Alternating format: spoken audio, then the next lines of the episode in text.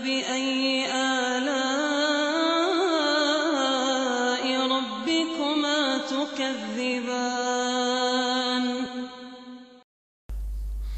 Pendahuluan yang kedua, puasa itu terbagi menjadi dua. Ada puasa wajib dan ada puasa sunnah, mustahab. Ada yang wajib dan ada yang mustahab. Yang wajib itu apa? Yang wajib itu ada tiga. Puasa Ramadan, satu. Yang kedua puasa qadha, dia membayar tunggakan yang dia tinggalkan di bulan Ramadan. Dan yang ketiga puasa nadar. Kalau dia mewajibkan atas dirinya puasa, bernadar namanya. Dan yang kedua namanya puasa mustahab. Puasa sunnah, tidak wajib.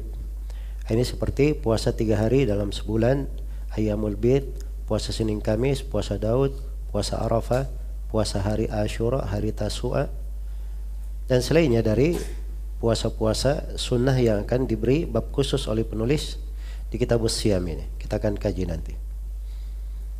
Baik.